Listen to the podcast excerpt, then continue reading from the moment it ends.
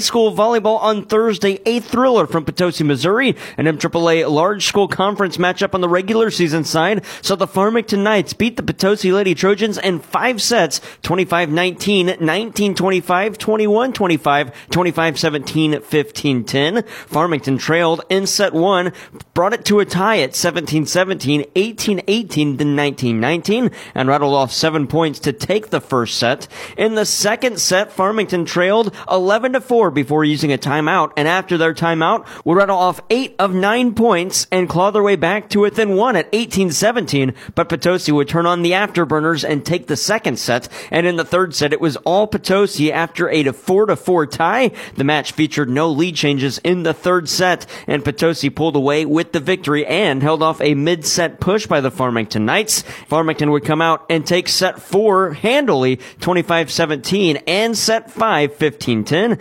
Farmington head coach Haley Baker, what did she tell her team between sets three and four after trailing two sets to one? We were down by nine in the second, and we still came back and tied it up, and we're like in the game.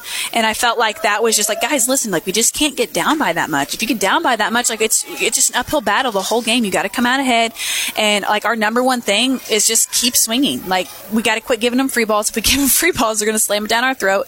Uh, we just made some adjustments, um, fixed some things on our defense, and it went our way. The match featured 11 total ties, four lead changes, nine aces, and eight service errors. The Knights' leading attacker Ava Cooper had 17 kills and a point off a block. Madison Mills had 10 kills and a block as well, and Zoe Gerwitz had nine kills with two blocks. Claire Hampton added nine kills, and Cheyenne Strokerch had eight. For the Potosi Lady Trojans, Ava Robart led the way for all attackers, 36 kills in the loss. After the match, Potosi head coach Ashley Matthews was complimentary of her players after a well-fought match. We battled through some adversity. We had our um, middle blocker, Layla Juliet, roll her ankle in the first set. So we had to make some adjustments from there. Um, we had some JV players come in, fill some big roles, and I think they did great. I'm not upset at all. We handled adversity. We handled heated moments. We handled hurt players, all those things. So I think our girls did a great job.